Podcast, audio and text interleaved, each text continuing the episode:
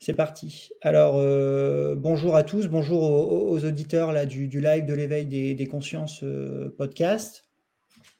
Alors, aujourd'hui, on reçoit Olivier Chambon et Jocelin Morisson, deux personnalités qui ont coécrit le livre dont on va discuter aujourd'hui, La révolution psychédélique. Alors, Olivier Chambon, il est psychiatre, psychothérapeute et spécialiste des états élargis de la conscience. Et Jocelin Morisson, lui, est journaliste et écrivain, expert dans le domaine des sciences de la conscience. Alors, juste aussi, avant qu'on parle des psychédéliques, je tiens à rappeler qu'en France, effectivement, ce sont des substances stupéfiantes, donc interdites, et que là, ce live, on ne va pas faire, on va dire... l'apologie de l'usage des psychédéliques, non du tout. Ce qu'on veut, c'est les parler d'eux, on va dire, sous un jour, voilà, sous un jour nouveau. Donc, Olivier et Jocelin, je vais vous laisser la parole. Et dans un premier temps, j'aimerais que vous nous expliquiez comment vous est venue en fait l'idée de rédiger effectivement le livre La révolution psychédélique.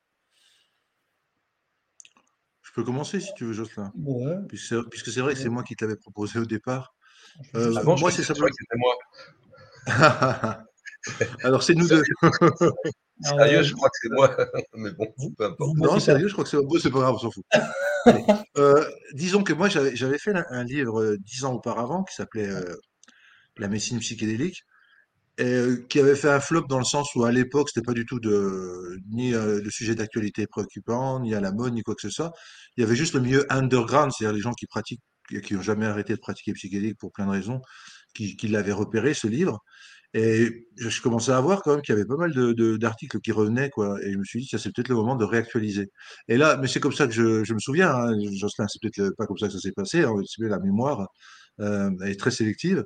Et après, j'ai contacté Jocelin parce que voilà, Jocelin, il est plus que quelqu'un qui s'intéresserait aux psychédéliques, c'est quelqu'un qui s'intéresse à, effectivement, comme tu l'as très bien dit, à la conscience, au mouvement post-matérialiste, à l'idéalisme moniste, entre autres, et, ou l'idéalisme neutre. Et il a une grande culture dans tous les domaines où, justement, la conscience joue un grand rôle, et notamment, par exemple, dans les expériences de mort imminente, entre autres. Donc, je savais que c'était la personne avec qui je pouvais collaborer. Il écrit très bien et voilà, il a beaucoup de culture et qu'avec lui, on pourrait faire un axe autour duquel articuler d'autres personnes, parce que je me voyais pas refaire, c'était un travail énorme quand j'ai lu la médecine psychique, j'avais tout fait tout seul, je me voyais pas refaire un livre tout seul sur le sujet avec toutes les études qui paraissaient, il y avait un véritable tsunami de recherche hein, entre 2009 où c'est paru et 2019-2020 où ce livre a été fait, voilà, donc voilà comment il est né un peu, si tu veux. Jocelin, est-ce que tu as quelque chose à apporter?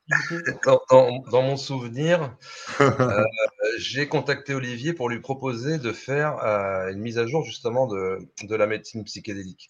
Peut-être qu'on s'est croisés en fait dans nos intentions parce que je me doutais qu'Olivier il était quand même motivé aussi vu qu'effectivement moi je mène une veille comme journaliste de tout ce qui sort et notamment des papiers en anglais. Je voyais sortir plein de papiers sur voilà des essais cliniques sur les psychédéliques utilisés dans la dépression, dans le stress post-traumatique, dans différentes problématiques de santé mentale.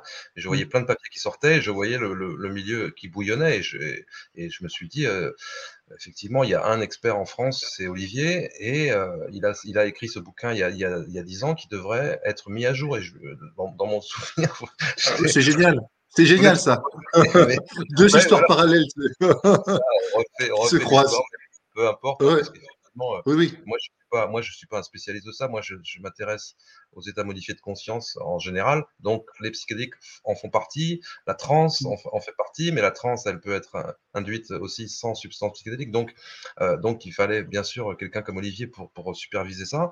Et lui, dans mon souvenir, c'est toi qui effectivement a proposé de faire un travail collectif avec plusieurs auteurs spécialistes, chacun d'une substance en l'occurrence. Et là, tu as rassemblé un panel de personnalités diverses, mais extrêmement compétentes, dans leur domaine, avec des profils divers aussi. Et puis, voilà, à partir de là, on a constitué ce panel, on a demandé à chacun de rédiger un chapitre sur une substance en particulier. Et puis, toi et moi, on s'est chargé effectivement de faire des chapitres introductifs, conclusifs, etc. Et puis moi, comme journaliste, là aussi, c'est ma partie, j'ai retravaillé les textes sur la forme, quoi. J'ai beaucoup retravaillé le style et tout ça pour harmoniser un peu l'ensemble. Et j'ai apporté aussi quelques idées qui me sont propres, disons, mais voilà, donc ce travail-là, il me semblait qu'il fallait qu'il soit fait parce que c'était le moment, quoi. Et de fait, plusieurs autres bouquins sont sortis à ce moment-là aussi. Et puis, le grand public a commencé à entendre parler de ces études, effectivement, qui étaient porteurs d'une forme de révolution. C'est pour ça qu'on a appelé ça révolution psychédélique, clairement. Et on voit bien aujourd'hui que ça enchaîne, quoi. Et qu'il y a une espèce de reconnaissance du potentiel thérapeutique. Et ça, c'est une espèce de cheval de Troie aussi, hein. On va rentrer là-dedans, dans ces détails-là. Mais l'aspect thérapeutique, c'est une première étape, en quelque sorte. Parce que l'intérêt de ces substances, c'est aussi le potentiel exploratoire de la conscience, la connaissance de soi, la découverte de soi. Et puis voilà pourquoi est-ce qu'ils sont utilisés depuis des siècles, voire des millénaires chez certains peuples. Tout ça, c'est hyper intéressant parce qu'il y a une raison pour laquelle justement ces substances ont cette histoire aussi. Et on redécouvre tout ça et on voit que la médecine, finalement, elle bégaye, quoi, elle balbutie, parce qu'il y avait eu déjà plein de recherches, et ça Olivier le sait mieux que moi, il y avait eu déjà plein de recherches avant leur mise au ban, avant leur interdiction, pour des raisons strictement politiques, quoi, sociopolitiques, hein, à partir des années 70, et avec des arguments qui étaient complètement faux. On a diabolisé ces substances, et puis de toute façon, c'est toute la politique de la guerre à la drogue qui est juste débile en général, quoi, et en particulier sur le champ des psychédéliques. Et là, on redécouvre finalement qu'il y a ce potentiel thérapeutique, et pourquoi est-ce que la médecine dit oui, effectivement, c'est intéressant, faut faire des recherches. Bah parce qu'ils sont à court d'innovation, tout simplement. Donc, eux, c'est le business qui les intéresse. Donc, la recherche, je parle de la recherche privée, bien sûr, pharmaceutique. Ils se sont tournés à nouveau vers ces substances-là parce qu'ils étaient à court d'innovation, quoi. Et qu'ils avaient besoin de sortir des nouveaux médicaments. Sauf que là, on est face à des substances qui sont pas brevetables en l'état. Elles sont dans le public, est-ce que c'est la substance elle-même qui guérit ou est-ce que c'est l'expérience? Tout ça, c'est des questions que certains commencent seulement à se poser, alors que c'est des questions qui sont très anciennes. Et c'est ça, moi, qui m'intéresse là-dedans. C'est qu'est-ce qui est guérisseur et qu'est-ce qui permet de faire ces voyages et l'exploration de la conscience dans ces substances-là, quoi. Et quels sont aussi les points communs et puis les nuances. Je viens de bosser là avec Yann Kounen et François Demange, qui est quelqu'un qui a été initié au chamanisme, sur un livre qui va faire qui est une sorte de manuel de l'ayahuasca, extrêmement complet, mais qui va bien au-delà d'un manuel, parce que c'est un dialogue entre eux, donc je les ai aidés à mettre en forme là aussi leur dialogue. Et ce bouquin va être super, parce qu'on va au fond des choses sur la notion de rituel, le sacré, pourquoi ces substances-là sont utilisées de cette manière-là depuis si longtemps, qu'est-ce que c'est qu'une cérémonie, qu'est-ce que c'est qu'un chant, qu'est-ce que c'est qu'un souffle, qu'est-ce que c'est qu'un parfum, etc. Et on voit bien qu'on est complètement au-delà de la molécule elle-même, même si dans l'ayahuasca, il y a une molécule qui, en l'occurrence, intéresse là aussi la pharma parce qu'elle semble guérir certaines affections. Donc, c'est des problématiques qui sont vastes, quoi. Et voilà en préambule, quoi, ce que je peux dire. Alors ça, c'est très important parce que depuis leur interdiction, là, la convention, je pense, de 71 qui les a classés dans les substances stupéfiantes, on a réussi à intégrer dans l'inconscient de tout le monde, effectivement, c'était des substances qui sont dangereuses, alors que même à l'époque où elles ont été interdites, il y avait des études qui commençaient à montrer leur utilité. Du coup, c'est important. C'est-à-dire dangereuses. Elles sont puissantes. Ouais, dangereuses. Elles sont puissantes, donc comme toute chose puissante, elles peuvent devenir un danger quand elles sont mal utilisées. Si tu prends ta voiture et que tu fonces dans la foule, tu vas faire des dégâts, hein. Ça s'appelle une voiture bélier, alors que c'est pas fait pour ça. Et en conduisant correctement et prudemment, bah, la voiture est drôlement utile pour voyager ou emmener des choses qu'on peut pas amener à pied, quoi. Voilà. Donc et c'est vrai que c'était dangereux à une certaine époque, parce que quand Timothy Leary a dit à toute la jeunesse, allez-y, prenez, turn on, tune in, drop out. Ça veut dire, bon, en gros, branchez-vous sur l'esprit et laissez-vous dériver dans la vie avec ça. Ne tenez plus compte des systèmes en place et du matérialisme, du capitalisme, du consumérisme. C'était un sacré remue-ménage qu'ils proposaient. Les gens n'étaient pas forcément prêts. La société n'était pas forcément prête à accueillir ça aussi. Donc, oui, il y a un côté dangereux comme toutes les choses fortes et puissantes. Si tu donnes un anticancéreux à quelqu'un, il est hors de question que tu lui dises « Oh, prenez-le comme vous voulez, autant de pilules, dans l'ordre où vous voulez, avec de l'alcool si vous voulez. » Et puis, non, tu ferais plus de dégâts que de bienfaits, si tu veux. Donc oui, il faut pas occulter le côté dangereux. Mais à ce compte-là, tout ce qui est à élargi de la conscience peut s'avérer dangereux. Faire du chamanisme dans certains contextes qui ne sont pas adaptés à ta mentalité ou à tes capacités, ça peut être dangereux. Faire certaines expériences d'hypnose régressive ou autres, ça peut être dangereux éventuellement. Mais à ce compte-là, tout devient dangereux. Vivre devient dangereux. Donc à ce moment-là, on ne fait plus rien.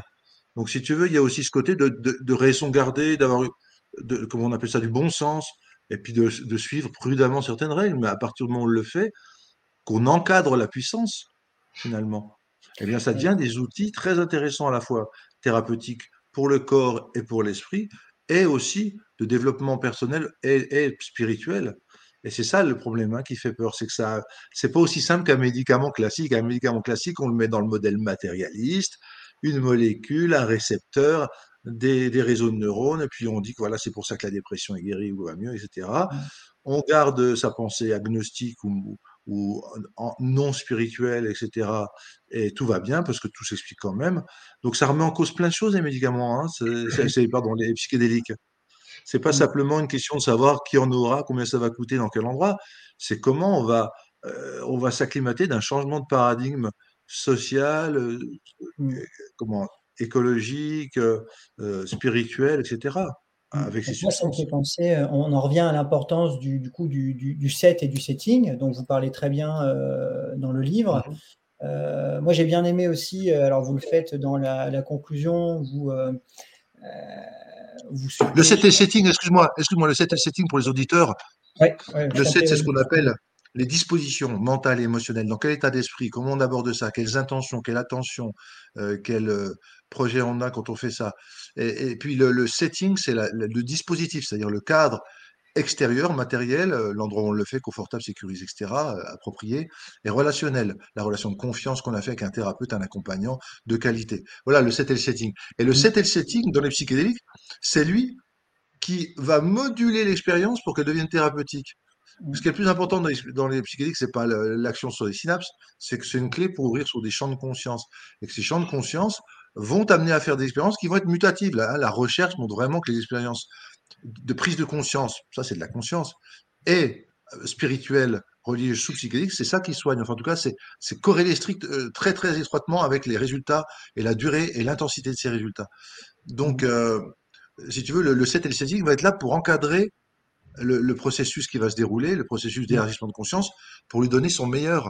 Et ça a vraiment déterminé beaucoup les effets. Moi, je dirais que le set et le setting, c'est 60% de l'effet.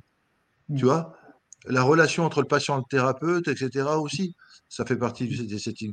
Et puis après, la substance elle-même fait peut-être de 10-30% de l'effet, puis tout le reste, c'est l'esprit de la personne, et les esprits contactés, et les champs contactés. D'accord. Juste, moi j'ai une question. Est-ce que le set et le setting, du coup, c'est juste pendant le temps d'utilisation de la substance, ou le set et le setting, ça comprend aussi, on va dire, le temps de préparer l'individu à prendre la substance, le temps même de l'intégration. Et après, comment intégrer aussi, effectivement, ce qui a été. Au sens large, oui. Ouais, au sens large, du coup. Après, c'est dans le. Ouais. Vous en parlez c'est dans le chapitre sur la psilocybine. Et ça, du coup, on peut pas faire fi de ça, mais il y a un questionnaire d'évaluation de l'expérience mystique qui a été créé, le MEC30, je pense. Et en fait, il est vraiment montré qu'il y a une corrélation, vraiment un lien fort entre l'intensité de l'expérience vécue et finalement l'efficacité du résultat de la prise. Oui. Et du contexte de la prise. Est-ce que vous il y a de plus en plus d'études qui sortent là-dessus. Oui, il y a de plus en plus d'études qui sortent là-dessus. La MEC30 ou la MEC43, 30 items ou 43 items, l'HMS ou une Mysticism Scale, il y a plusieurs échelles qui mesurent toutes, plus ou moins, ce qu'on appelle les critères de STEAS, S-T-A-C-E.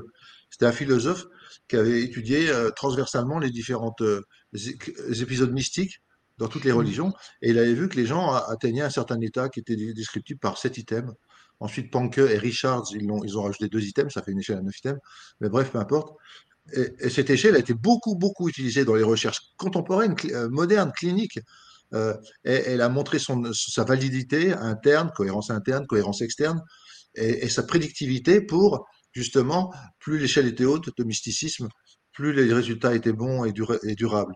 Donc ça, c'est ça qui est, mais ça c'est le pied dans l'épine, c'est-à-dire que maintenant les gens, les matérialistes, essayer de trouver des facteurs intermédiaires qui pourraient expliquer pourquoi... Alors, par exemple, ils ont mis en place plein d'études sur ce qu'on appelle la flexibilité psychologique.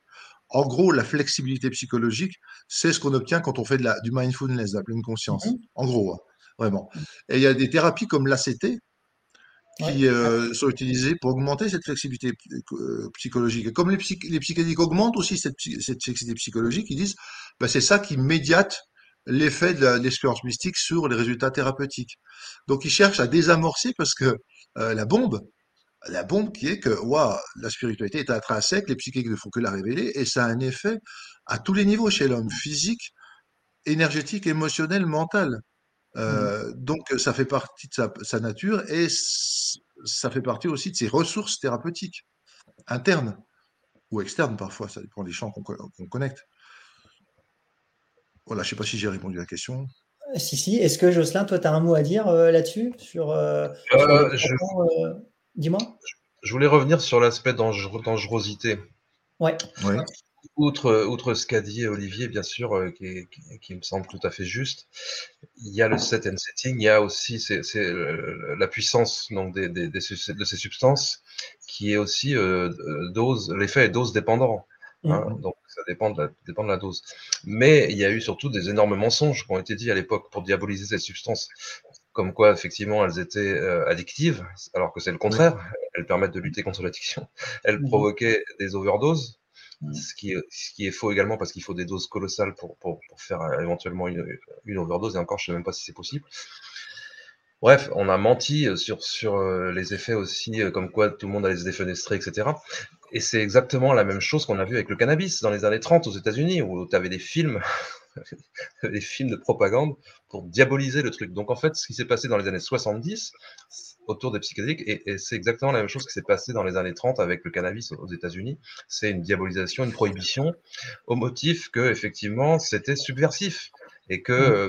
avec la période hippie, les mouvements sociaux, les mouvements contestataires des années 60, début 70, etc. Les Américains en particulier, ils avaient besoin de mecs quand ils se battent au Vietnam et pas de gars qui regardent là, à regarder les petites fleurs et les étoiles. Donc ça a été diabolisé pour ces raisons-là, mais sur la base de mensonges purs et simples. Donc ça, il faut le dire. Donc aujourd'hui, sur la question de la dangerosité, on en revient. On a un regard à peu près objectif sur effectivement ce que ça peut représenter en termes de dangerosité, et qui n'a rien à voir avec ce qui était dit à l'époque. Et ce qui est fascinant, c'est triste à la fois, c'est que tu as beaucoup de gens, encore aujourd'hui en 2023, qui en sont restés là-dessus. C'est-à-dire que quand tu dis qu'il y a des thérapies psychédéliques, les gars te disent « Ah, mais soigner avec une drogue qui risque de te rendre accro, tu vois ». Beaucoup de gens sont encore sur ce schéma-là, quoi. C'est vraiment entré dans les têtes, comme quoi la propagande, elle a vraiment bien marché, quoi. Et ça, c'est vachement révélateur en soi, quoi. Tu vois, c'est impressionnant de voir comment on a lavé les cerveaux avec ces conneries, quoi. Bon, voilà, il me semblait important de la citer. Avec ce que vous dites, du coup, j'aimerais juste revenir sur des choses, moi, qui m'avaient interpellé, du coup, et qui, je pense qu'il faut qu'elles soient dites dans votre chapitre généralité sur l'intérêt des psychédéliques.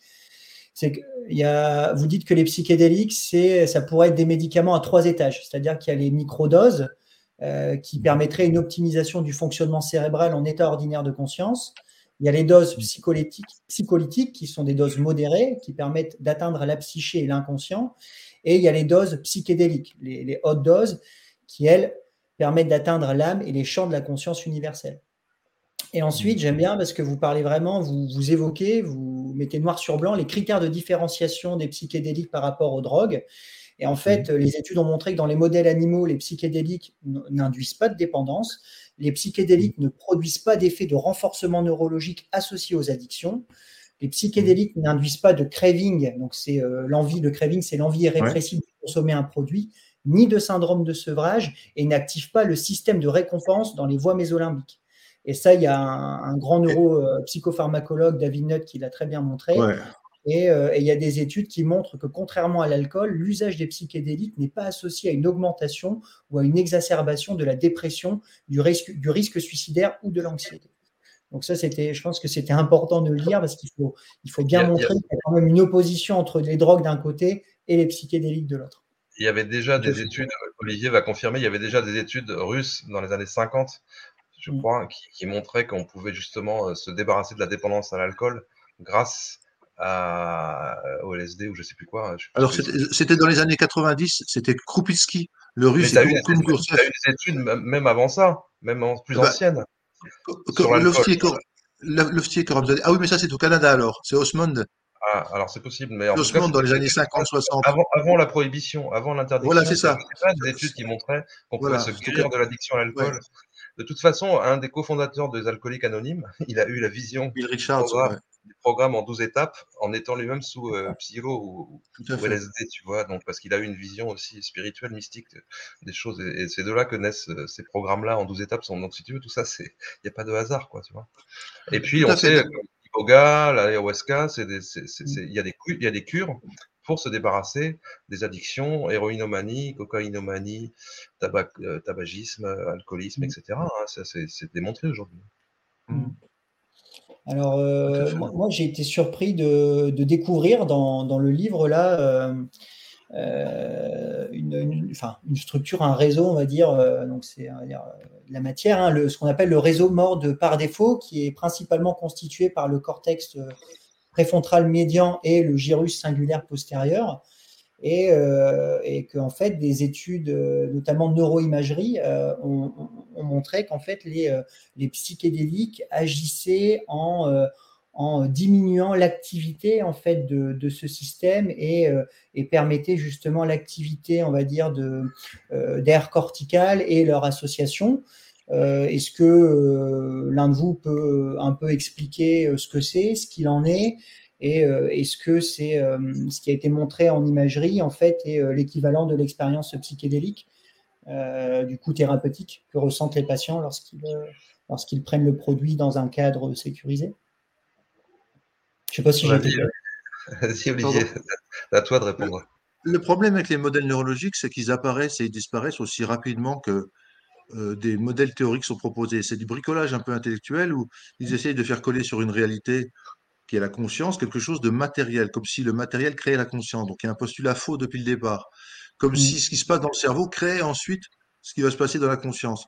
Donc, ils interprètent toutes les techniques d'imagerie de manière unidirectionnelle et causale. C'est-à-dire, ils disent, c'est quand les neurones sont stimulés que ça provoque telle pensée et telle émotion. Alors que dans un modèle post-matérialiste, c'est quand on a telle pensée et telle émotion que la conscience mobilise le cerveau et donc active les aires cérébrales. Donc, si tu veux, dès le départ, on peut pas avoir.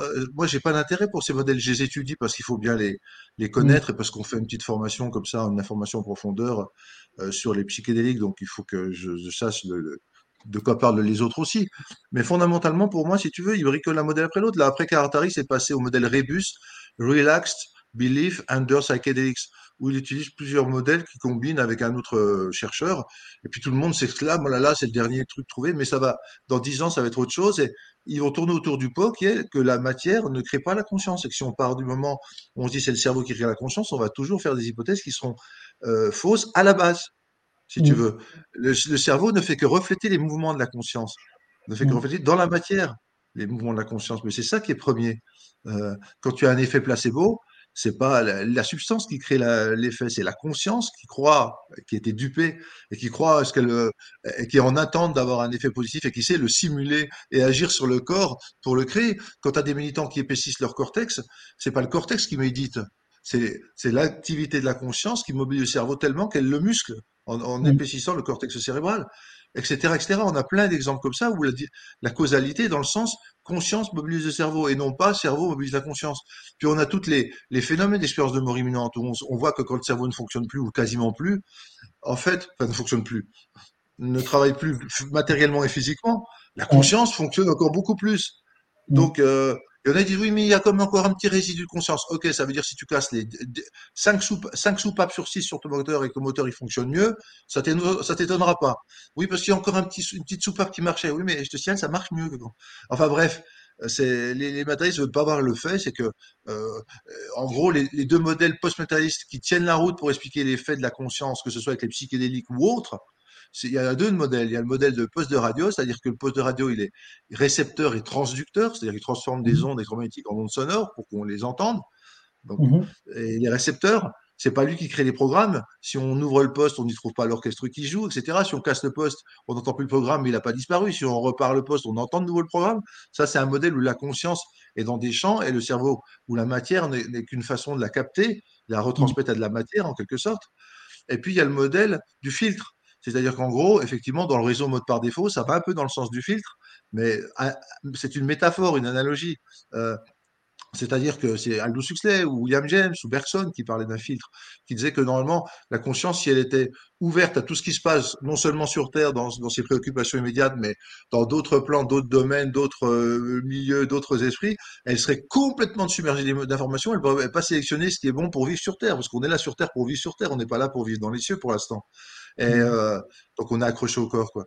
Et ou que la conscience s'exprime par le corps par choix, voilà. Donc qu'est-ce que je voulais dire? Oui, donc en fait il y a un système de filtre qui fait qu'il y a un filet qui s'écoule par rapport à l'océan d'informations qui pourraient nous arriver. Et ce filtre, si on l'affaiblit, si on l'enlève ne serait-ce qu'un peu, il y a un tonne d'informations qui arrivent. Kastrup disait ça un peu autrement. Lui, c'est l'océan de la conscience qui parfois se particularise, s'individualise de manière éphémère et illusoire sous forme d'une sorte de tourbillon de conscience qui, à l'intérieur du tourbillon, il y a des parois réfléchissantes, on a l'impression que, voilà, on est individualisé, isolé, je pense, je sens, etc. Mais en fait, quand on remonte à l'océan, on retrouve les qualités de la conscience première. Bref, donc lui, il parle d'un processus de dissociation. Et donc, on est juste isolé de la grande conscience par un processus de dissociation. Alors, on pourrait dire que c'est le réseau mode par défaut qui reflète le fonctionnement de ces dissociations dans la matière. Mais peu importe. Le problème, c'est que s'ils cherchent les résultats dans la matière, ils ne vont pas les trouver. Tu vois, c'est ça le problème. Sinon, c'est l'histoire de l'éléphant.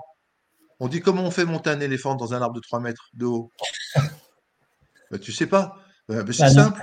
Tu fais monter dans un arbre de 5 mètres, et puis après, il n'y a plus qu'à sauter sur l'arbre de 3 mètres.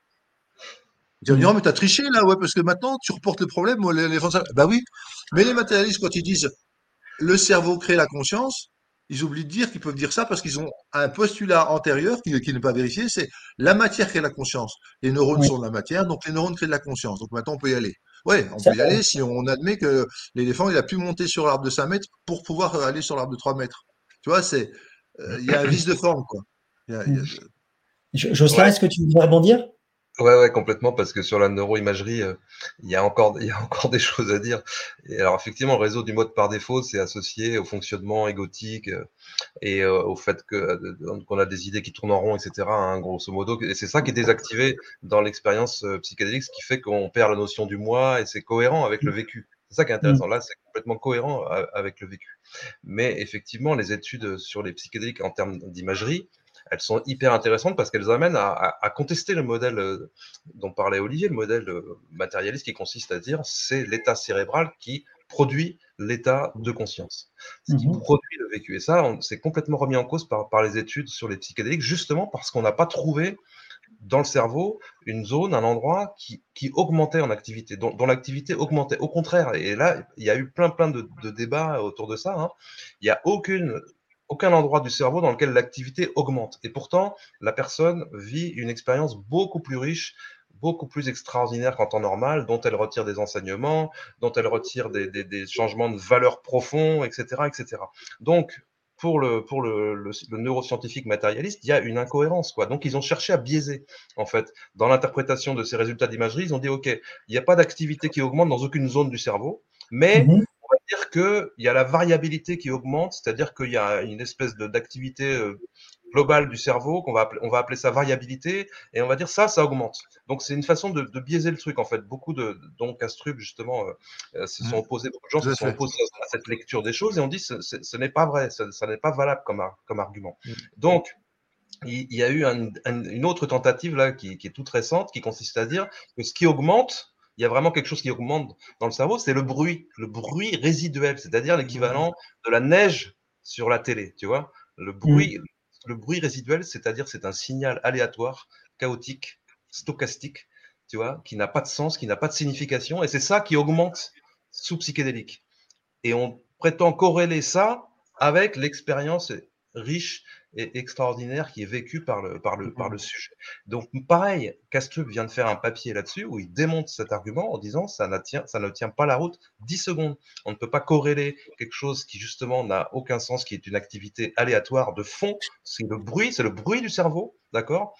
Corréler ça avec le vécu de l'expérience, ça ne marche pas. Et comme on ne trouve aucune zone du cerveau dans laquelle l'activité serait augmentée, eh bien les gars se battent pour maintenir ce modèle en essayant de trouver des explications comme ça qui sont de plus en plus absurdes, et c'est ça que justement les psychédéliques amènent à remettre en question. Je pense que c'est une bonne chose que les matérialistes se penchent sur le truc et qu'il y ait des gens comme Kastrup et d'autres qui leur objectent des arguments, parce que ça va les obliger à envisager que peut-être effectivement ça fonctionne autrement, peut-être que ça fonctionne autrement.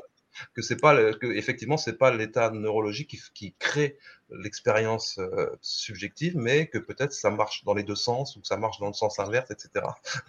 Donc ça amène à une remise en question de ce modèle-là profonde. Et effectivement, quand on ajoute ça au vécu proche de la mort, etc., ou tout un tas d'expériences où le cerveau fonctionne a priori beaucoup moins bien et tout, et qu'on a des expériences beaucoup plus riches, on a une suite d'arguments comme ça pour penser que ça ne fonctionne pas comme le modèle matérialiste nous le dit depuis plusieurs décennies.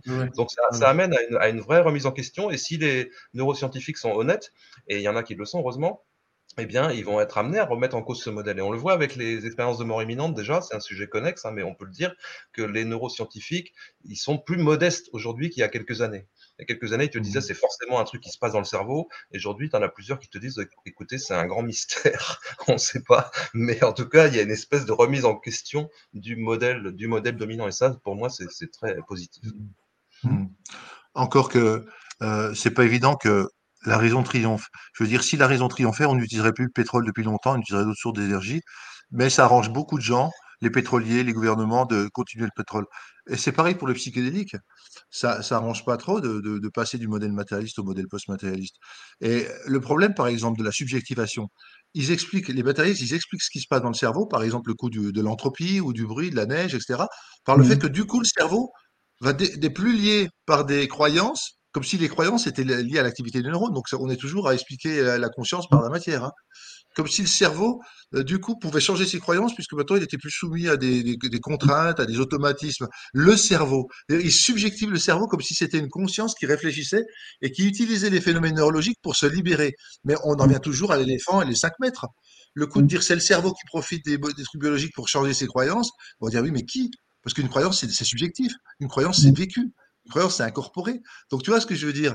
Il y a vraiment un changement de paradigme obligatoire, et c'est pas sûr qu'ils aient non pas le courage ou l'honnêteté, mais les sous pour pouvoir changer. Parce que qui c'est qui paye les laboratoires de recherche ? Qui c'est qui finance encore la recherche ? Qui c'est qui finance les universités ? C'est les entreprises, tu vois bien, pas les entreprises bénévoles et pour le bien public, les entreprises qui font de l'argent, quoi, on va dire. Ça ne peut pas être un basculement brutal, de toute façon, ça peut se faire que sur la durée. Il y a des recherches quand même alternatives qui sont menées, notamment aux États-Unis, où il y a plus de fonds privés qui ne viennent pas de la pharma, notamment. Et par exemple, on a Beauregard, et on a un chercheur qui s'appelle Donald Hoffman, qui en ce moment fait des travaux qui sont tout à fait prometteurs et potentiellement révolutionnaires aussi. Et lui, il a déjà montré, par les maths, par les stats, etc., avec des physiciens et des matheux, il a déjà montré que justement le système nerveux n'avait pas évolué pour nous permettre de faire l'expérience de la réalité, mais au contraire pour nous la masquer. Donc ce modèle du filtre, il est déjà en quelque sorte validé par ces travaux-là. C'est-à-dire qu'il a montré qu'effectivement, on ne pourrait pas gérer toute la somme d'informations qu'il y a autour de nous, et que le cerveau des mammifères a évolué de sorte qu'on ne perçoive que des choses qui sont utiles à la survie, en fait, au fil de l'évolution. Et ça a été démontré par des outils scientifiques tout à fait pointus et reconnus par tout le monde. Il y a une forme de consensus sur, en tout cas, la méthodologie, etc. Donc ça, c'est à mettre aussi au crédit de ce changement de paradigme. Et Hoffman, il va beaucoup plus loin ces derniers temps, puisqu'il a proposé carrément un modèle où la conscience est à la base du réel, Et je vais passer vite, mais en gros, il y a un réseau interactif de ce qu'il appelle des agents conscients, qui sont des entités qu'il a modélisées mathématiquement, à partir duquel émergent l'espace et le temps et la matière. Donc, il théorise en fait le socle de leur réalité comme étant un socle, un vaste océan de conscience, comme dans les traditions spirituelles indiennes, etc. Hein, et dans les modèles philosophiques idéalistes. Et là aussi, il a mis ça en mathématiques et il bosse avec des physiciens super pointus et tout. Et ils sont capables de faire des prédictions, c'est-à-dire qu'ils disent au CERN, au grand accélérateur de particules, de je ne sais pas où, il va y avoir ça quand ils vont faire se collisionner des protons, des hadrons, des gluons, des trucs. Ils prédisent, ils font des prédictions scientifiques à partir de ce modèle-là. Donc, s'ils arrivent effectivement à faire des prédictions qui s'avèrent justes, là, ça va être un coup de tonnerre parce que le modèle de base, c'est que c'est un vaste champ de conscience qui est à la base de ça. À la base de la réalité. Et ça, c'est hyper prometteur aussi. Moi, je suis assez optimiste là-dessus. Alors, bon, ça prend un certain nombre d'années, bien sûr, mais en tout cas, c'est très puissant ce qu'il fait. Les physiciens ont de l'avance, je pense. Et certains gars comme ça sont plus aventurés que d'autres, parce que lui, c'est un gars qui fait de la méditation aussi depuis des années. Tu vois, il a des milliers d'heures de méditation, entre guillemets, à son actif, comme un pilote, quoi.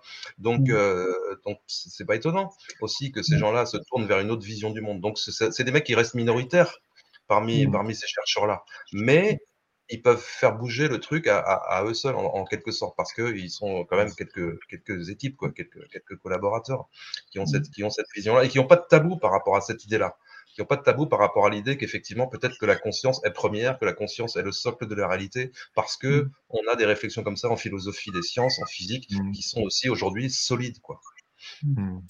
Moi, j'aimerais revenir sur ce que tu disais tout à l'heure, Jocelin, sur une étude qui a montré que... En fait, l'usage du psychédélique augmentait le bruit de fond du cerveau, c'est ça que tu disais ? Ouais. Enfin, grosso modo, l'entropie, ouais. Alors, du coup, c'est un peu contre-intuitif parce que dans le livre, on ne dit pas que justement l'usage du psychédélique, ce qu'il va apporter, c'est de la négantropie, c'est-à-dire qu'il va apporter de l'ordre, en fait, finalement. Oui, mais c'est dans un second temps. En fait, c'est ça qui marche pas dans leur modèle. C'est qu'effectivement, eux, ils disent qu'il faut désorganiser, puis ensuite, quelque chose qui va réorganiser en mieux. Et en neuf. Oui, mais qu'est-ce qui va réorganiser ? Et c'est toujours le problème de l'éléphant et des 5 mètres. Parce que derrière ce bruit qui va, pour désagréger les anciennes structures contraignantes, qui c'est qui va remettre du nouveau sens, une nouvelle organisation plus fonctionnelle ? Ben, c'est la conscience. C'est la conscience. Mais la conscience, c'est pas le cerveau. Tu vois, c'est toujours le problème. C'est comme si, quand tu jettes une pile des draps en l'air, il y a une chance sur combien qu'ils retombent tous pliés. Ouais, c'est-à-dire que tu parles de l'entropie, et c'est quoi qui va les faire tous plier ? Ben, c'est une conscience humaine qui va les prendre, puis volontairement, intentionnellement les plier. Il y a bien un moment donné où une conscience intervient. Or, dans leur modèle, la conscience, elle est incluse dans la matière. Donc, ils n'ont pas à se poser la question. C'est le hard problem, et ils l'esquivent. Le hard problem de la conscience, ça veut dire qu'on n'a jamais montré comment la matière pouvait créer la conscience. Tu vois. Mais c'est l'esquive, dès le départ. C'est enlever l'équation. Donc, après, tout s'explique, mais faussement. Tu vois, Kastrup a fait un papier dans lequel il explique bien que cette réflexion-là, elle se base sur une mauvaise utilisation du terme information. Je sais pas si tu as vu le papier, ils utilisent le terme information au sens de Shannon, qui est un terme technique, technologique, qui a été utilisé pour l'informatique, alors que la question qui se pose, elle est sémantique, c'est la question du sens. Et cette activité de fond du cerveau, ce bruit du cerveau, il n'est pas porteur de sens, tout simplement, c'est de l'activité qui est désynchronisée, alors qu'il n'y a pas d'activité synchronisée dans les aires cérébrales qui sont censées être l'aire de la vision. Tout à fait. Et tout un tas de choses qui se passent dans le cerveau en temps normal qui seraient corrélables avec le vécu de l'expérience psychédélique. Donc, ils cherchent effectivement à trouver des explications à tout prix pour pouvoir dire il y a quelque chose qui augmente. Mais en fait, ce qui augmente, en l'occurrence, là, ça n'a juste aucun sens. Voilà. La conscience, elle est négantropique dans le sens où elle amène de l'information, de l'ordre et de l'harmonie. Et c'est pour ça, d'ailleurs, qu'elle a des capacités probiotiques. C'est-à-dire, dans les systèmes malades, même les systèmes physiques, la conscience, quand elle arrive à gros débit, que ce soit avec les psychédéliques ou toute autre méthode spirituelle, elle a des effets anticancéreux, anti-inflammatoires, stimulant de l'immunité et anti-neurodégénérative. Les psychédéliques ont d'ailleurs, c'est montré pour tous les psychédéliques, ont une action de neurogénèse anti... Mais aussi, c'est moins connu, dans toutes les études, ça soit sur les animaux, les tissus, les cultures de tissus cellulaires, etc., il y a un effet anti-inflammatoire et anticancéreux, c'est-à-dire que ça remet de l'ordre là où il y avait du désordre, où il y avait du chaos, de l'anarchie. Et c'est dans le sens que l'entropie peut être peut-être nécessaire au départ, à arrêter de toujours fonctionner pareil et tout, mais c'est plus une conséquence de l'arrivée de la conscience qui bouleverse les anciens schémas. Si tu veux, c'est pas, voilà, alors on fait de l'entropie, puis, parce que Carhart-Harris, il est là avec sa petite boule de neige, quand il fait des interviews, un peu comme le Belge, Laureys, là avec son crâne en cristal. C'est les mêmes trucs. Il est pas en cristal. En plastoc, pardon, excuse-moi, en plastoc. Et comme les théories matérialistes. Et donc, il arrive avec sa petite boule de neige, puis il arrive, hop, vous voyez, puis ça se réorganise. Mais qui c'est qui réorganise la boule de neige? Ça se fait tout seul par l'opération du Saint-Esprit. C'est très religieux, ça. C'est très, très religieux, ça. Il y a un miracle. Quelque chose réordonne la matière de manière plus intelligente. Waouh! Sans passer par un champ de conscience, hein, parce que la conscience, c'est la matière, donc il faut tout expliquer par le cerveau. Ben, mon gars, si tu y arrives, je te donne un prix Nobel d'Olivier Chambon. C'est une nouvelle catégorie que j'ai inventée. Oh là là! De toute façon, le modèle classique, là, effectivement, il repose sur un miracle. Hein. Moi, je cite souvent dans mes conférences, Suzanne Greenfield, hein, qui est une grande neuroscientifique de Harvard, de Oxford. Anoblie par la reine Elisabeth et tout ça, qui dit tout le temps le passage de l'activité des neurones à la conscience est comme la transformation de l'eau en vin. Et exactement, je ne savais pas, tu vois, je ne savais pas qu'elle disait ça, moi c'est ce que je dis aussi. Elle l'a écrit plein de fois, donc c'est juste un miracle, un point c'est tout. Donc ils savent pas expliquer ça. C'est effectivement ce que Chalmers a appelé le problème difficile de la conscience et tout ça.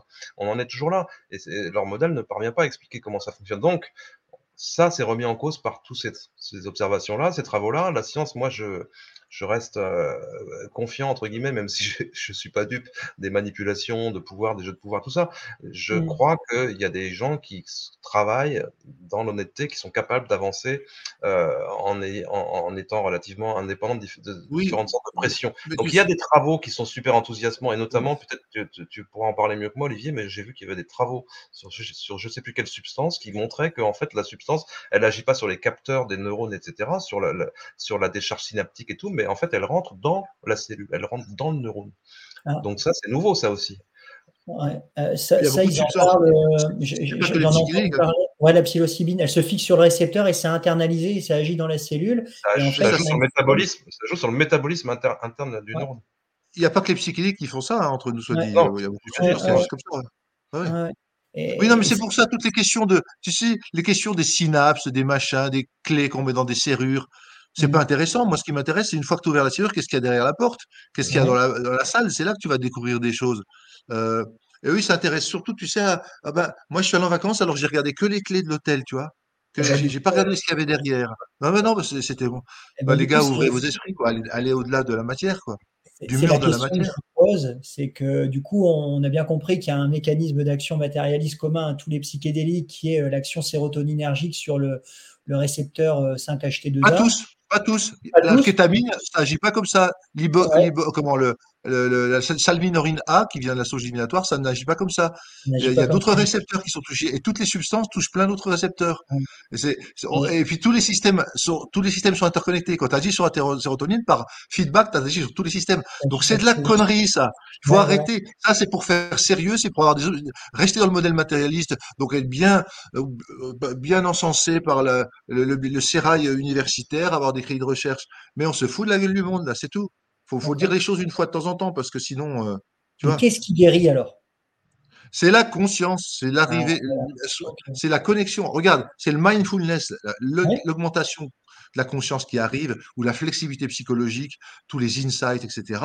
Et c'est aussi le contact avec d'autres champs de conscience que ton propre soi, jungien. C'est aussi d'autres champs de conscience, des intelligences, voire même la source of being, on pourrait dire la source de l'information et de la formation, de tout. Le grand tension de la conscience, donc c'est le contact avec des consciences ou avec la conscience ou avec ta conscience, mais c'est un problème de conscience. Ce sont des molécules, des médicaments de la conscience, consciousness medicine, comme dit, je ne sais plus comment elle s'appelle d'ailleurs, une thérapeute psychédélique bien connue, Françoise Bourza, voilà. Elle a créé ça avec consciousness medicine. Je vais l'interviewer. Très bien, elle est géniale cette dame, très bien. Ouais, elle est pas mal, ouais. Un peu plus que pas mal. Du coup, Jocelin, tu veux... niveau. Ouais, qu'est-ce qui guérit? Qu'est-ce qui guérit? C'est une très bonne question. Donc la conscience, oui. Moi, je dirais l'expérience. C'est l'expérience qui guérit. C'est pareil. Et c'est pareil, hein, bien sûr. C'est une autre façon de le dire, mais j'ai un exemple qui est assez parlant et qui, pour moi, illustre parfaitement la métaphore, justement, du modèle de conscience de Bernardo Kastrup, que Olivier a évoqué tout à l'heure rapidement. Bernardo Kastrup nous dit, nous, individus, nous sommes comme des tourbillons dans une rivière de conscience. Voilà, on peut prendre cette image-là. Tout est conscience et tout est une rivière de conscience dans laquelle nous sommes des tourbillons. Et effectivement, un tourbillon, c'est une forme qui est isolée, qui est identifiée, qui est localisée spatialement et temporellement, d'accord ? À chaque fois qu'on fait une expérience d'état élargi de conscience, avec des psychédéliques ou pas, le tourbillon se déforme. Et dans ces cas-là, on est capable d'avoir une expérience de la vaste conscience, de la grande conscience autour de nous. Et donc, on a accès à d'autres choses, à d'autres sources d'informations, à d'autres mémoires. On est capable d'interagir avec d'autres tourbillons qui, eux aussi, se déforment, etc.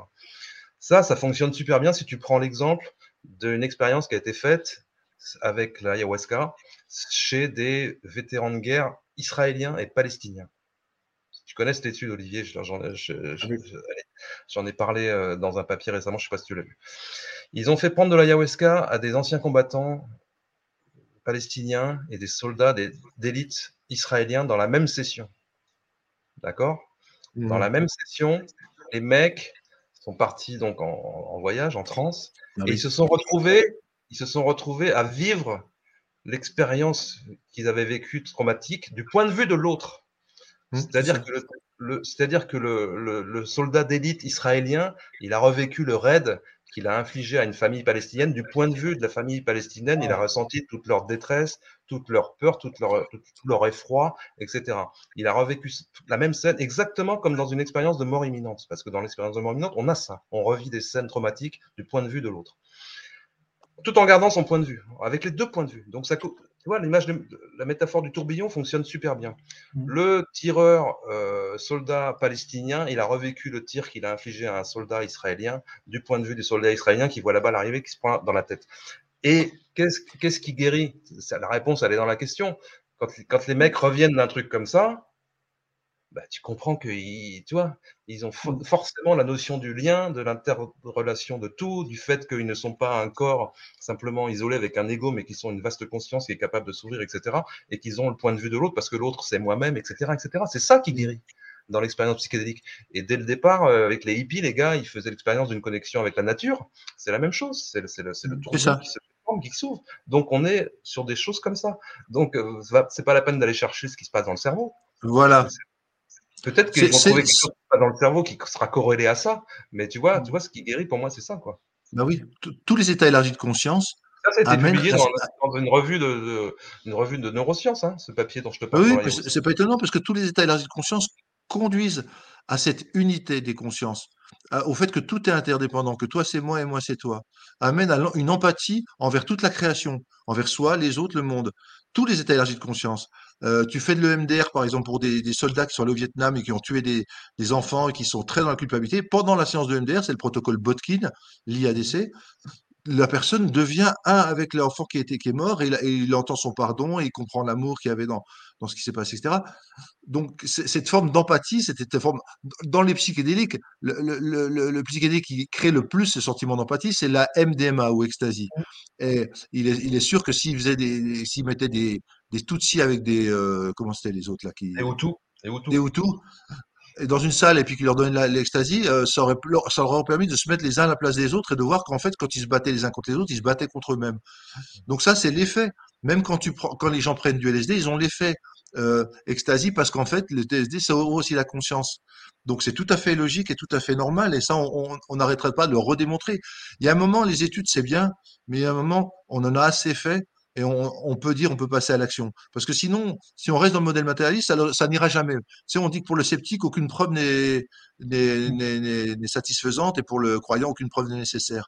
Je crois qu'à un moment donné, on en a des arguments, on sait un peu comment ça fonctionne et il est temps de passer à l'action, c'est-à-dire à la légalisation sous forme raisonnée, raisonnable, précautionneuse, technique, accompagnée, encadrée, légalisée, machin, quoi.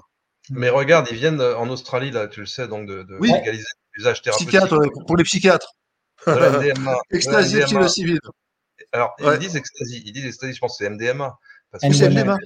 C'est même chose. J'ai eu des réactions, les gens disent ouais, ecstasy, mais dans l'ecstasy, il y a de l'amphétamine, mais c'est pas l'ecstasy, putain les mecs, renseignez-vous, c'est la MDMA.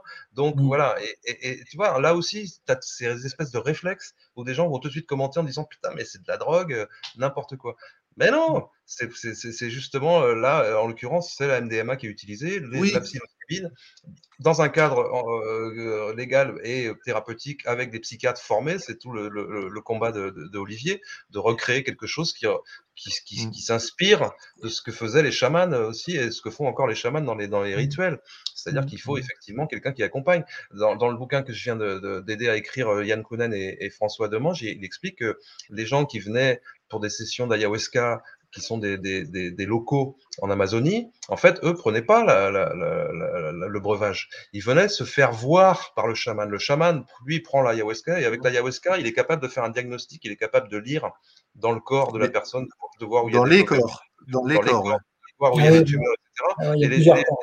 Et donc, les patients ne prenaient pas, eux, la substance. Ils venaient se faire voir, tu vois.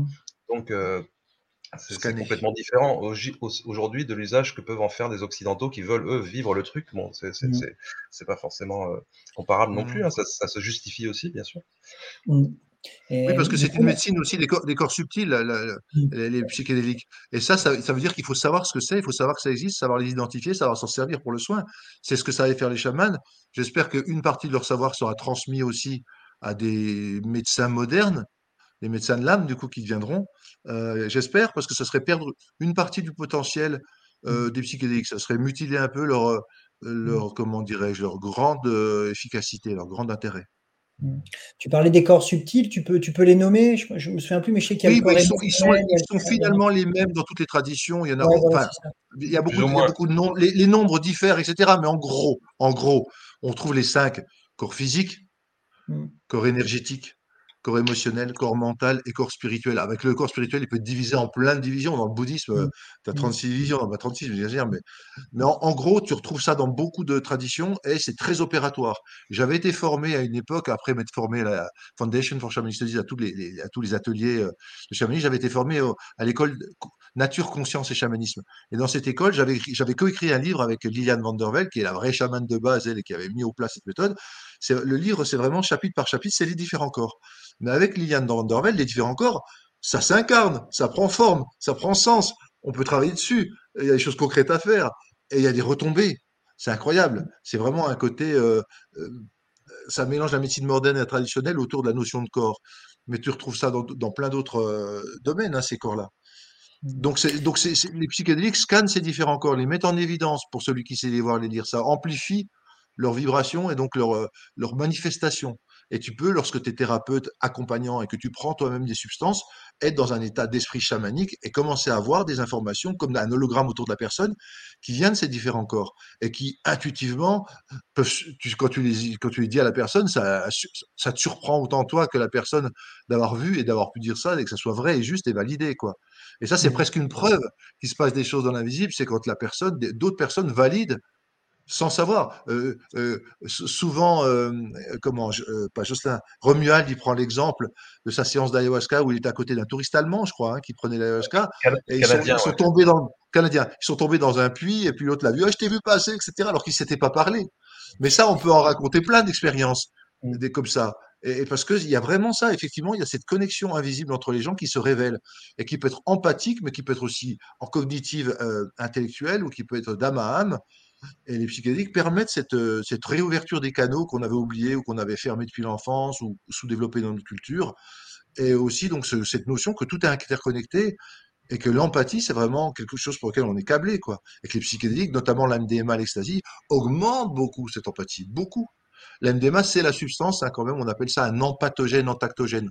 Empathogène, ça ouvre sur les émotions de l'autre, et antactogène, ça ouvre sur nos émotions. Et tout ça, ça s'échange, et ça permet, bien qu'elle ne soit pas psychédélique dans le sens où elle l'est, mais dans le sens où elle élargit le chakra du cœur ou le corps émotionnel, mais elle est psychédélique dans le sens où elle ouvre à l'amour. Et l'amour est quand même très près de la source, hein. Donc il y a quelque chose quand même de beau dans cette substance. Et heureusement, Dieu merci, la MAPS avec Rick Doblin œuvre depuis une vingtaine d'années, voire peut-être plus, hein, je ne sais plus, c'est juste après l'interdiction, donc en 86, je crois qu'elle interdit la MDMA, hein, ou en 82, je ne sais plus. Oui, c'est ça, la MAPS, elle a été fondée en 86. Ouais. Voilà. Et l'œuvre, grâce à lui et tous les fonds qu'il a soulevés, et les études qu'il a pu faire même de phase 3, ça y est, l'ecstasy, ben, tu vois, en Australie, et en Suisse, elle est permise pour les psychiatres et psychologues qui sont accrédités.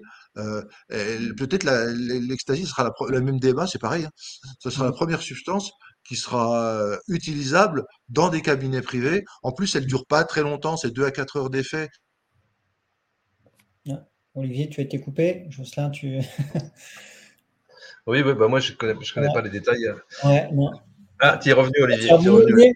Ça a été coupé, ouais. Ça a été coupé. Longtemps ? Bon, 4 secondes, 5 secondes. Ah, d'accord. Ça fait 1 heure. Ah, d'accord. Vous auriez pu me le dire, quoi. Vous m'avez laissé parler pour rien, quoi.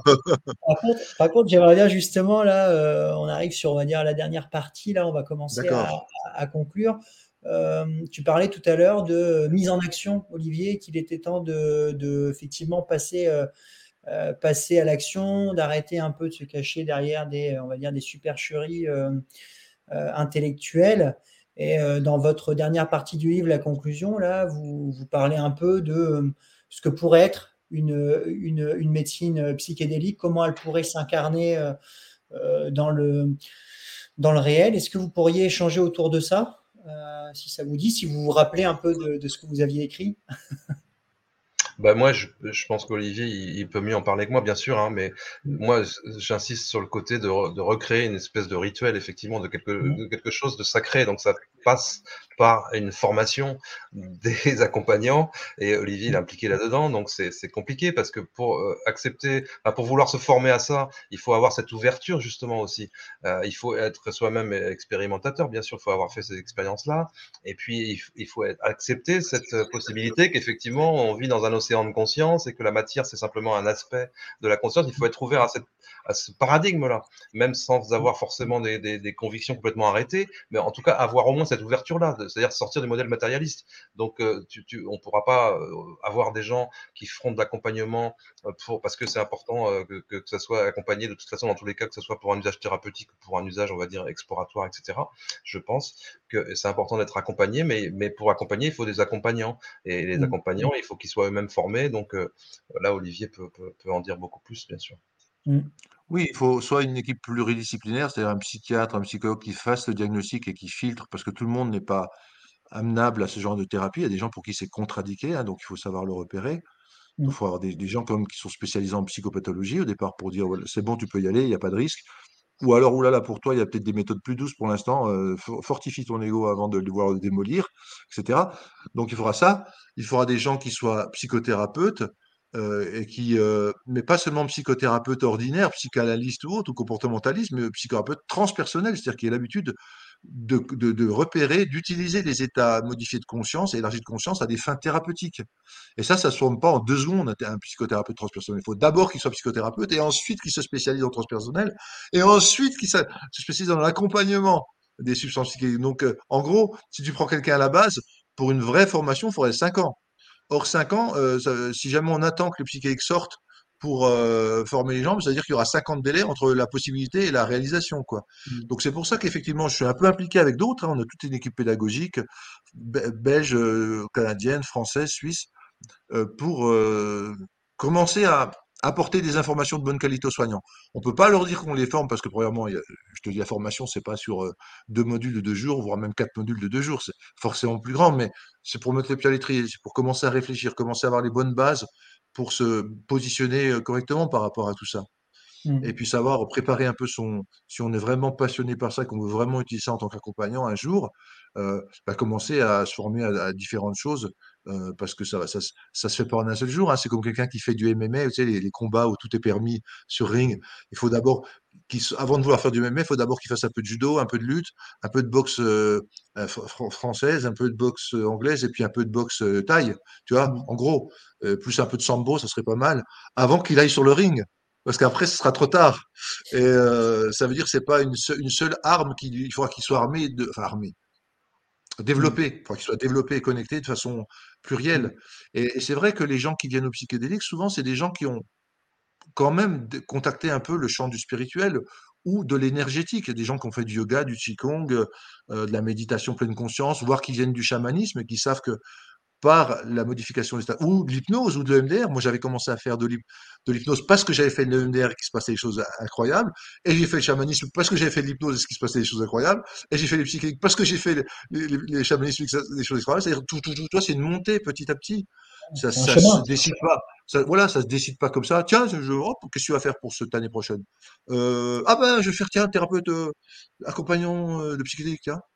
Je connais pas, mais ça a l'air sympa. Non, c'est tout un cheminement, une maturation. Mais après, j'espère que les gens, il y a des gens qui sont du matérialisme, qui sont de bonne foi et qui essayent vraiment d'apprendre et tout, et qui commencent à faire du mindfulness, et en faisant du mindfulness, mais ils s'aperçoivent que, ah oui, d'accord, la conscience, ça s'explique pas que par les neurones, quoi. Il y a quelque chose d'autre, quoi. Des propriétés que j'ai jamais touchées jusqu'à maintenant. Si j'entre dans le laboratoire de ma conscience comme un biologiste entrerait dans son laboratoire avec ses microscopes et tout, j'aperçois des choses que je ne connaissais pas et qui ont des propriétés que je n'avais jamais goûtées. Donc, tu vois, ils s'aperçoivent que tout passe par la conscience à ce moment-là. Enfin, c'est le rapport à la conscience qui change en tout cas. Il y a un objet. Il y a un aspect que je trouve vraiment intéressant aussi, c'est qu'avec les psychédéliques, on est sur une espèce de ligne de crête. Parce que non seulement tu as l'opposition des matérialistes classiques, on va dire, mais dans les milieux spirituels eux-mêmes, les purs et durs de la méditation, tu vois, du yoga nidra, du machin, du kundalini truc, t'as plein de gars qui disent, mais les gars, c'est de la drogue, quoi. C'est le même réflexe, quoi, tu vois. Et donc, il faut aussi, en quelque sorte, se confronter à cette opposition-là pour faire reconnaître la validité de ce genre de démarche. Et j'en vois, moi, des gens qui sont dans les milieux spirituels et qui parlent sans arrêt d'éveil, etc., qui disent, mais c'est artificiel, en fait, de prendre une substance pour parvenir à l'éveil, ça n'a aucun sens, etc. Ouais. Donc, et ça, c'est une controverse qui date depuis Aldous Huxley ou même avant. Bien sûr. Nouveau, hein. Alors que maintenant, les études ont montré que les phénomènes spirituels qui se passent avec psychédéliques sont les mêmes dans leur contenu et leur forme que les phénomènes spirituels qui se passent sans psychédélique et sans pratique méditative, c'est ce qu'on appelle par grâce, ou lors d'une pratique spirituelle. C'est les mêmes, sauf qu'avec les psychédéliques, ils sont plus forts et ils durent plus longtemps. Et ils laissent plus de traces. Après, une expérience spirituelle au sommet n'est pas une vie spirituelle. Si tu n'en fais rien, si ça reste un beau voyage juste pour faire bien, ça va pas sacrer l'intérieur de ta vie, ça va rien changer. Donc là, ça c'est vrai. Faut pas confondre les deux. Mais n'empêche que, avec les psychédéliques, tu peux faire des choses beaucoup plus rapidement, de manière beaucoup plus sûrement, c'est-à-dire que tu es pratiquement sûr d'avoir une expérience psychédélique spirituelle si tu prends certaines doses et dans certains contextes et une certaine préparation. Et du coup, ça, les autres peuvent pas le dire. Non, l'un n'empêche pas l'autre. Faut pas être exclusiviste. Il faut être inclusif. Les deux sont bien. Les deux peuvent s'accompagner. C'est ce que j'allais dire. Tu l'as bien dit. Et on en parle dans le livre, c'est un peu au cœur de notre ouvrage. Moi et Stéphane Schillinger, on a fait un ouvrage qui va paraître chez Très Daniel, donc en janvier, qui va s'appeler Les psychédéliques de points entre science et spiritualité, voilà. Dialogue à cœur ouvert. Et on est justement en train de parler aussi de quel est le poids de la science et de la spiritualité, puis parmi les spiritualités, lesquelles s'opposeraient à ceci et cela. Enfin bref, on en parle aussi dans le module 1 de la formation, mais bon, c'est tout un sujet. Du coup, j'ai bien noté que et Jocelin et toi avaient des livres en préparation qui allaient Jocelin, oui. Qui allaient être non, mais moi, je parlais du livre de Yann et François qui va sortir bientôt sur l'ayahuasca, dont je suis juste un contributeur technique. J'ai fait une préface aussi. En tout cas, une postface, et puis un chapitre récapitulatif, et puis une introduction, puis aussi une généralité. Il a tout fait. En tout cas, je tenais à vous remercier d'avoir participé là au live, d'avoir joué le jeu de présenter votre livre et son contenu et ce qu'il en était. Je tiens juste à préciser aux auditeurs là qui nous ont écoutés que du coup là ce qu'on vient d'enregistrer, ce sera disponible demain. Là on l'a fait sous forme de live, mais ce sera disponible aussi sur toutes les plateformes de podcast à l'écoute. Dès demain. Et je sais pas, on pourrait jouer le jeu d'un petit mot de la fin. Après cet échange, quel mot vous vient à l'esprit? Moi, c'est conscience. Du coup, voilà, et je m'endormirai avec ce mot et que finalement, tout ce qui est montré là dans ce livre et aussi dans le précédent que j'avais lu, c'est que les psychédéliques, avec un accompagnement psychothérapeutique, permet d'accéder à la conscience. Et après, c'est l'individu qui fait l'expérience, qui retient ce qu'il y a à retenir de son expérience, et que cette expérience, elle peut être très thérapeutique, très guérisseuse et parfois salvatrice pour certains individus. Voilà. Oui, je vais laisser le mot de la fin à Olivier. Moi, je retiens l'éveil des consciences, le titre du podcast, on est en plein dedans. Effectivement, on vit des expériences.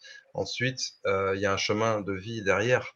Et il ne faut pas non plus se reposer uniquement sur des substances qui ne sont pas une panacée, qui ne sont pas là pour ça. C'est si la nature ou Dieu a mis à disposition ces substances et que ça agit avec nous, que ça agit sur notre cerveau, sur notre conscience, eh bien, c'est parce qu'il y a cette interaction-là qui est faite pour être utilisée. C'est naturel, c'est la nature, quoi. Donc, il faut le faire. Si on souhaite, il n'y a pas d'obligation non plus. Il faut le faire avec discernement, avec parcimonie, mais ça ne remplace pas aussi un travail intérieur pour être une bonne personne, je ne sais pas quoi, pour que le monde soit un peu meilleur, quoi. Tout à fait. Ouais, ouais. Alors, la conscience aime la conscience. La conscience aime se développer. La conscience aime trouver des partenaires de jeu. La conscience aime créer des supports matériels qui lui permettent de jouer avec eux et de s'interfacer de plus en plus et de se refléter dedans. Et je dis ça pourquoi? C'est qu'effectivement, tu dis très bien, Jocelin, la conscience, elle a créé des outils, par exemple les champignons, pour s'augmenter encore elle-même quand on interagit avec eux, etc. Alors, le mot de la fin, ça serait juste merci. Merci à toi, Charles, parce que tu es psychiatre, si j'ai bien compris. Ouais, je suis en formation, c'est ça. Et que c'est super courageux de faire des podcasts comme ça quand tu es en formation de psychiatre encore aujourd'hui. Ouais, donc, merci de nous avoir réunis. Et merci, Jocelin, parce que Dieu sait si tu es quelqu'un, je te le dis tout le temps et je le redis publiquement, de qualité incroyable. Et que faire un débat avec toi, c'est déjà forcément le niveau va être super bon parce que tu vas pouvoir le prendre à un niveau incroyable. Et merci beaucoup, Jocelin, d'avoir accepté d'interagir avec moi encore une fois. Et voilà. Merci à toi, j'en ai autant à ton service. Merci. En tout cas, merci à vous deux et merci au podcast L'éveil des consciences. Voilà. Écoutez, je vous dis à bientôt, peut-être autour d'un autre live, d'une autre interview pour un de vos bouquins ou un sujet intéressant. Merci à vous, bonne soirée. Au revoir, Jocelin, au revoir Charles, au revoir tout le monde.